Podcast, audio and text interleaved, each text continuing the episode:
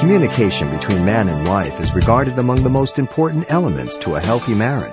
But coming up, Pastor Xavier Reese explains how sin creates a communication breakdown between man and God. Simple truths he draws today from 1 Peter chapter 3. Husbands are to submit to their wives because their prayers can be hindered. You see, when I'm not dwelling with my wife according to knowledge, understanding, when I'm not honoring, giving honor to my wife, then you know what happens to me? I sin. And when I sin, there's an obstacle between me and God. And God doesn't hear my prayers. If I'm the spiritual head of my home, and I'm the one responsible for direction and guidance of my home, and if I'm the high priest, and my prayers don't even reach to the ceiling, you know what happens? My house is open to destruction. Jesus gave a parable of the strong man. He says, unless you bind the strong man first, you cannot spoil his house. Reverse that. When the strong man, Satan, enters into your home and binds you as the strong man of the house, your house is open to destruction. Let me tell you, there are a lot of homes that are open to destruction because the men are living in sin. Be it through not dwelling according to wisdom, or anything else. You might be into something, man, that your wife has no idea about. You might be into pornography and nobody knows. God doesn't hear your prayers. You might be into an extra relationship sexually. Nobody knows. Your prayers are hindered. You're not even trying to dwell with your wife according to knowledge, and there's bitterness, resentment. Your prayers are hindered. Your house is open to destruction.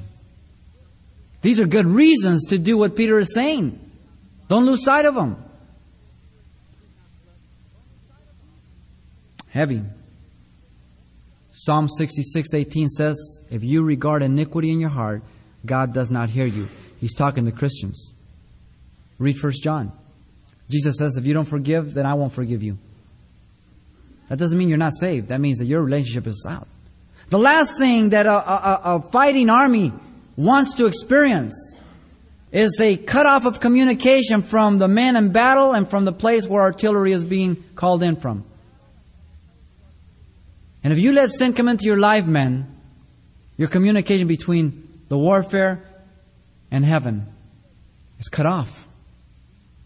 And you're letting your house being open for destruction. That's heavy. Husbands, don't allow your prayer life to be hindered.